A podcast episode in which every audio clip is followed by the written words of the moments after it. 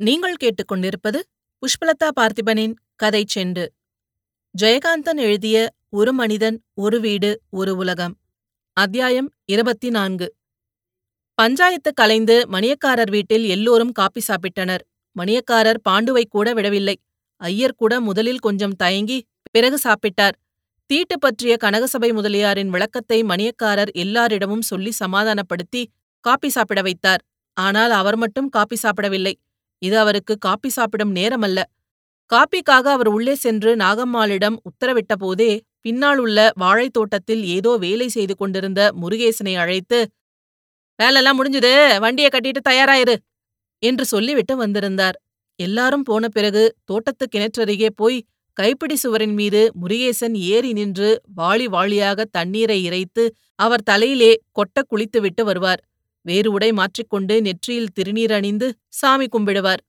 கைத்தடியுடன் வெளியில் வந்து நின்று சகுனம் பார்ப்பார். பின்னர் வண்டியில் ஏறி உட்கார்ந்து புறப்பட்டாரேயானால் இரவு ஊரடங்கிய பிறகுதான் திரும்புவார் முதலியார். அவருக்கு மாலை நேரம் மயக்கத்திலேதான் கழியும். அதற்கென்று ஒரு ரகசிய இடமும் ஒரு அந்தரங்க நண்பர்களும் உண்டு. அந்த நண்பர்களிடையே பேதங்களும் வித்தியாசங்களும் வெளியுலகில் நிலவுமே தவிர அங்கு எல்லாரும் சமமாக பழகுவார்கள். முதலியார் முற்றிலும் மாறிய மனிதராய் அங்கே இருப்பார். அதெல்லாம் முருகேசன் ஒருவனுக்கு மட்டுமே தெரியும். நாற்பது வருஷமாய் உடன் இருக்கிறானே. அந்த விஷயம் பற்றி யாருக்குமே தெரியாது என்று அவருக்கு நினைப்பு. அது உண்மையும் கூட. யாரோ சிலருக்கு அந்த விஷயம் தெரிந்திருக்கிறதென்றால் அதற்கு காரணம் நாகம்மாளே தவிர அவரல்ல.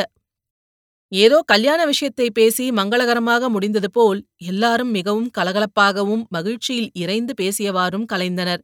ஹென்றியையும் துரைக்கண்ணுவையும் யாரை அதிகம் புகழ்வது என்று தெரியாத திகைப்பில் மாறி மாறி இருவரையும் புகழ்வதிலேயே அவர்கள் பேச்சு முனைந்தது. அதைத் தொடர்ந்து சபாபதி பிள்ளையின் நினைவு அவரை தெரிந்தவர்கள் மனத்தில் அடிக்கடி வந்து நிறைந்தது. துரைக்கண்ணு தனது இயல்புக்கு ஏற்ப எல்லாரையும் சிரிக்க வைத்துக் கொண்டிருந்தான். ஹென்ரியை பார்க்கும்போது அவனுடைய மூக்கைத் தவிர அவன் அப்படியே தன் அண்ணனை உரித்துக் கொண்டு வந்திருப்பதாக அவனுக்கு தோன்றியது. அதை அவன் வாய்விட்டு சொன்னபோது தேவராஜனும் ஹென்ரியும் ஒருவரை ஒருவர் பார்த்து புன்னகை செய்து கொண்டனர். எல்லாரும் விடைபெற்றுக் கொண்டு எழுந்து நடந்தபோது துரைக்கண்ணு தேவராஜனோடும் ஹென்ரியோடும் சேர்ந்து பேசிக்கொண்டு நடந்தான். தேவராஜன் வீட்டருகே அவர்கள் மூவரும் வந்து நின்றபோது துரைக்கண்ணு தான் பிறந்த அந்த பாழடைந்த வீட்டை பார்த்தான். அவனுடைய கண்களுக்கு அந்த வீட்டை விடவும் கதவில் தொங்கிய பூட்டு பெரிதாய் தெரிந்தது. பஞ்சாயத்து முடிந்த பிறகு நடந்த சம்பாஷணைகளின் போது போஸ்ட் ஐயரோ தர்மகத்தாவோ அந்த பாழ் வீட்டில் பேய் நடமாடுகிற விஷயமாக பேசிக் கொண்டிருந்ததையும் பல வருஷங்களுக்கு முன்னால் அந்த திண்ணையிலே ஊர் பறையாரி பழனி தூக்கிட்டு கொண்டு தொங்கியதையும் துரைக்கண்ணு திடீரென இப்போது நினைத்து கொண்டான். அந்த காட்சியை அவன் பார்த்திருக்கிறான். இந்த வீட்டுக்கு சொந்தக்காரன் என்ற முறையில் இவனை பஞ்சாயத்தார் அழைத்து வந்திருந்தார்கள். அப்போதும் கூட எனக்கும் இந்த வீட்டுக்கும் சம்பந்தமில்லை என்று தான் சொன்னதை இப்போது நினைத்து கொண்டான் துரைக்கண்ணு. சின்ன வயதில் அந்த வீட்டில் நடமாடுகிற பேய்க்காக தான் அஞ்சி நடுங்கிய சம்பவங்களையெல்லாம் தேவராஜன் ரசித்து சொன்னான். இப்படி ஏதேதோ பேசிக்கொண்டே அவர்கள் இன்னும் சற்று நேரம் தெருவிலேயே நின்றிருந்தனர். அதன் பிறகு தேவராஜன் துரைக்கண்ணுவையும் தன் வீட்டுக்குள் வருமாறு அழைத்தான். இருக்கட்ட சார் என் பசங்களுக்கெல்லாம் அவங்க அண்ணனை இட்டுக்குன்னு போய் காட்ட வேணாமா? ரெண்டு நாளா கேட்டுக்கினே இருக்குதுங்க. நம்ம கடைசி பையன் நான் வரேன்னு காத்தாலே அழுதான். வானாண்டா நான் வரும்போது கையோட கூட்டியாரேன்னு சொல்லிட்டு வந்தேன். உங்க வீட்டுக்கு விருந்தாலே வந்திருந்தாலும் தொர நம்ப வீட்டு புள்ள என்று சொல்லிக்கொண்டே ஹென்ரியிடம் திரும்பி ரொம்ப சொந்தமாக அப்ப நம்ம வீட்டுக்கு போலாமா? என்று அழைத்தான் துரைக்கண்ணு. ஹென்றி அவனது அழைப்பில் மகிழ்ந்து தேங்க்யூ என்று சொன்னான். பின்னர் தேவராஜனிடம் அனுமதி கோருவது மாதிரி பார்த்தான். அந்த ஒரு வினாடியில் தேவராஜன் பயந்து போனான். எங்கே இவன் தன்னிடம் சொல்லிக் கொண்டு துரைக்கண்ணுவோடு புறப்பட்டு விடுவானோ என்று நினைக்கையில் அப்படி அவன் செய்யும் பட்சத்தில் தான் மறுக்கவே முடியாதே என்று எண்ணி அப்படி நேர்ந்துவிடக் கூடாதே என்ற அவசரத்துடன் நாளைக்கு போகலாமே என்று தயக்கத்துடன் சொன்னான். எஸ் நான் கூட அப்படித்தான் நினைச்சது என்றான் ஹென்றி. ஹென்ரியை பிரிவதற்கு தேவராஜனுக்கு மனமில்லை என்று உணர்ந்த துரைக்கண்ணு அப்படின்னா நாளைக்கு நீங்களும் கூட வரணும் என்று தேவராஜனையும் அழைத்தான். தேவராஜன் மகிழ்ச்சியுடன் ஒப்புக்கொண்டான். நாளைக்கு வெள்ளிக்கிழமை. நாளைக்காவது ஸ்கூலுக்கு போகணும். இந்த வாரம் பூரா போகல. அப்புறம் சனி ஞாயிறு லீவு. நாளைக்கு சாயங்காலமா வரும். நீங்க அஞ்சு மணிக்கு தயாரா இருங்க நான் நம்ம ரதத்தோட வந்து நிப்பேன் என்று புறப்பட்டான் துரைக்கண்ணு. வாசப்படியோடு திரும்பி போறீங்களே. உள்ள வந்துட்டு போங்க என்றான் தேவராஜன். இருக்கட்டும் சார். அவசரமான வேலை ஒன்று இருக்குது. கடத்தெரு வரைக்கும் போனோம் என்று துரைக்கண்ணு சொன்னபோது பாண்டுவுக்கு சிரிப்பு வந்தது. ஹென்ரியும் தேவராஜனும் நேரே மாடிக்கு போயினர்.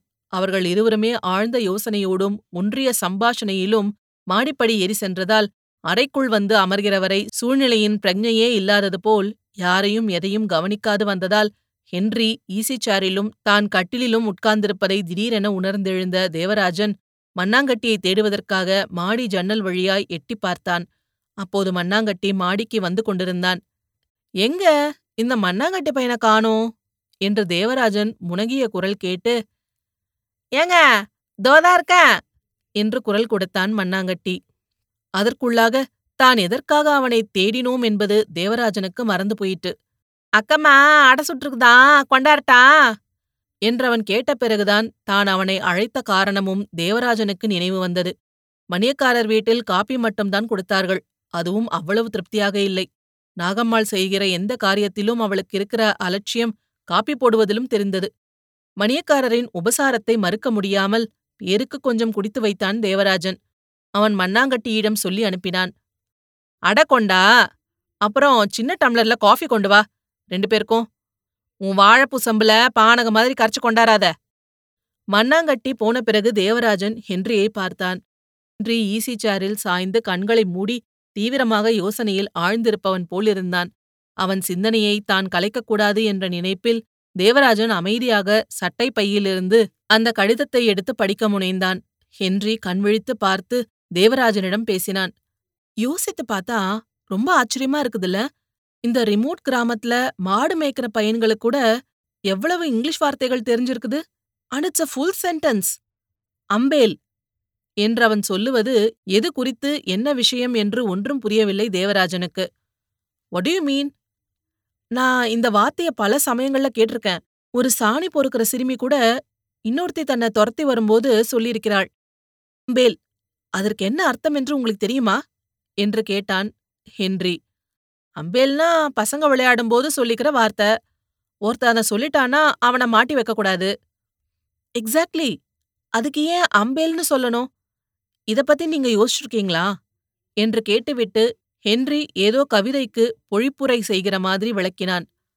அம்பேல் என்பது I'm on bail I'm on bail வேகமா சொல்லி பாருங்க. ஐஎம் ஆன் பெயில் ஐம்பேல் அம்பேல் என்று குதூகலமாக அவன் விளக்கியது மிக பொருத்தமாகவும் ஏற்றுக்கொள்ளும்படியாகவும் இருந்ததால் தேவராஜன் வியப்புடன் நீங்க சொன்னது சரியா இருக்கலாம் என்று ஒப்புக்கொண்டான். எனக்கு இது எப்படி தெரிஞ்சதுன்னா ஐ ஸ்பை விளையாட்டும் இப்படிதான். ஐ ஸ்பை தான் மத்தியானம் அந்த பையன் சொல்லிச்சுது. ஐ ஸ்பை ஆட்டத்துல தான் அம்பேல் உண்டுன்னு. மண்ணாங்கட்டி அடை கொண்டு வந்தான். அடை சூடாக இருந்தது. ஹென்றி அதை ரசித்து சாப்பிட்டான். இதைப்போல் தான் இதற்கு முன்னால் சாப்பிட்டிருப்பதாக அவனுக்கு தோன்றியது. தேவராஜன் தன் மனைவியிடமிருந்து வந்த கடிதத்தின் வாசகத்தை அப்படியே படித்துக் காட்டுவதா அல்லது விஷயத்தை மட்டும் சொல்லுவதா என்று யோசித்தான். அந்த கடிதத்தையே இவனிடம் படிக்கத் தருவதில் கூட அவனுக்கு ஆட்சேபனை இல்லை. ஆனால் அவன் அப்படி செய்யாததற்கு காரணம் என்றைக்கு தமிழ் படிக்கத் தெரியுமா தெரியாதா? என்று தேவராஜனுக்கு தெரியாதது மட்டுமல்ல அந்த அளவுக்கு தான் உரிமை எடுத்துக்கொள்வது சரியாகுமா? என்கிற தயக்கமும் தான். எனவே கடிதத்தை கையில் எடுத்து பிரித்தவாறே தேவராஜன் அவனிடம் ஆங்கிலத்தில் சொன்னான் நீங்கள் ரொம்பவும் அதிசயமான மனிதர். நீங்க வந்த அன்றைக்கே சொன்னீர்கள் எங்களுக்கு ஒரு குழந்தை பிறந்தால் என் குடும்ப வாழ்க்கையில் அமைதி நிலவும் என்று இப்போது அவள் எனக்கு கடிதம் எழுதியிருக்கிறாள் என்று சொல்லுகிறபோதே தேவராஜன் மகிழ்ச்சியும் ஒருவித படபடப்பும் அடைந்தான். அவன் சொன்ன வார்த்தைகளையும் கூட கடந்து அவனது மன உணர்ச்சிகளை புரிந்து கொண்ட ஹென்றி அடை எடுத்து தின்ற கையை தட்டில் உதறிவிட்டு கங்க்ராச்சுலேஷன்ஸ் விஷ் பாய் என்று உற்சாகமாக கூவி அவனோடு கைகுலுக்கினான் தேவராஜன் அவனுக்கு நன்றி செலுத்தியவாறு தன்னை மறந்து சிரித்தான். அவனுக்கு நிஜமாகவே சந்தோஷமாயிருந்தது ஆனால் அதில் தனக்கிருக்கிற சந்தோஷம் அவளுக்கு கனகவல்லிக்கு இல்லை என்று அந்த கடிதம் சொல்கிற வாசகங்கள் நினைவுக்கு வர தேவராஜனின் முகம் மாறிற்று. அவன் ஒரு பெருமூச்செறிந்தவாறு ஹென்ரியிடம் சொன்னான் அவள் இதற்காக சந்தோஷப்படவில்லை. No no she must be happy ஆனால் அவள் எழுதியிருக்கிறாளே என்று கடிதத்தின் கடைசி வரிகளை தமிழில் படித்துக் காட்டினான் தேவராஜன். ட்ரெய்னிங் ஸ்கூலில் சேருவதற்காக எல்லா ஏற்பாடுகளும் செய்தான பிறகு இயற்கை என் வாழ்க்கையில் இப்படி ஒரு சதி செய்துவிட்டதற்கு என்னால் சந்தோஷப்பட முடியவில்லை. எல்லாம் கடவுள் விட்ட வழி. அவரவர் செய்த பாவத்தை அவரவர் அனுபவிக்கத்தானே வேண்டும். இங்கே வீட்டில் உள்ளவர்கள் எல்லாரும் இதற்காக சந்தோஷப்படுவது எனக்கு எரிச்சலாக இருக்கிறது. எனக்கு தெரியாதா? உங்களுக்கு எதற்கு பெண்டாட்டியும் பிள்ளையும்? ஆனாலும் உங்களுக்கு தெரிவிக்க வேண்டியது என் கடமை அல்லவா? என்று படித்து முடித்து கோபத்துடன் அந்த கடிதத்தை மடித்து பையில் வைத்துக்கொண்டு முகத்தை உம் என்று வைத்துக் கொண்டான் தேவராஜன். ஹென்றி அவனை கூர்ந்து பார்த்தான். உங்கள் மனைவிக்கு இந்த விஷயத்தில் நிஜமாகவே சந்தோஷமில்லை என்று நீங்களும் நினைக்கிறீர்களா? அவள் அப்படித்தானே எழுதியிருக்கிறாள். அதனால்தானே உங்களை கேட்கிறேன். நீங்களுமா என்று? பிறகு அவள் ஏன் அப்படி எழுத வேண்டும்? அதுதான் விஷயம். ஒரு மனைவி தன் புருஷனுக்கு இந்த விஷயத்தை கடிதத்தின் மூலம் எழுத நேர்ந்திருக்கிறதே. அந்த வருத்தத்தின் நிழல்தான் அந்த வாசகங்கள். போகப் போக எல்லாம் சரியாகிவிடும். முதலில் அக்கம்மாளிடம் போய் இந்த மகிழ்ச்சிகரமான செய்தியை சொல்லுங்கள். என்று அவனை பிடித்து தள்ளாத குறையாக அங்கிருந்து கிளப்பினான் ஹென்றி. தேவராஜன் கையில் கடிதத்துடன் மாடிப்படி இறங்கி கீழே போனான். அக்கம்மா காப்பி கொடுத்தனுப்புவதற்காக மண்ணாங்கட்டியை கூவியவாறு முற்றத்துக்கு வந்தபோது தேவராஜன் மாடிப்படி இறங்கி அவளிடம் அந்த விஷயத்தை தெலுங்கில் சொன்னதையும் அதைக் கேட்டு அவள் மார்பின் மீது இரண்டு கைகளையும் பதித்து கையில் அடை சுடுகிற சட்டுவத்தோடு கண்களை மூடி கடவுளுக்கு நன்றி பாராட்டி பரவசமடைந்து ஆனந்தத்தில் திக்குமுக்காடுவதை மாடியிலிருந்து ஜன்னல் வழியாக பார்த்தான் ஹென்றி. அப்போது அவள் பேசியதில் ஹென்றிக்கு புரிந்தது வெங்கடாச்சலபதி என்ற ஒரு பெயர் மட்டும்தான். இத்துடன் ஜெயகாந்தன் எழுதிய ஒரு மனிதன் ஒரு வீடு ஒரு உலகம் அத்தியாயம் இருபத்தி நான்கு முடிவடைகிறது. இது போன்ற பல சுவாரஸ்யமான கதைகளை கேட்க கதை செண்டு சேனலை லைக் பண்ணுங்க கமெண்ட் பண்ணுங்க. மறக்காம சப்ஸ்கிரைப் பண்ணாதவங்க சப்ஸ்கிரைப் பண்ணிடுங்க. மீண்டும் அடுத்த அத்தியாயத்தில் சந்திப்போம். நன்றி.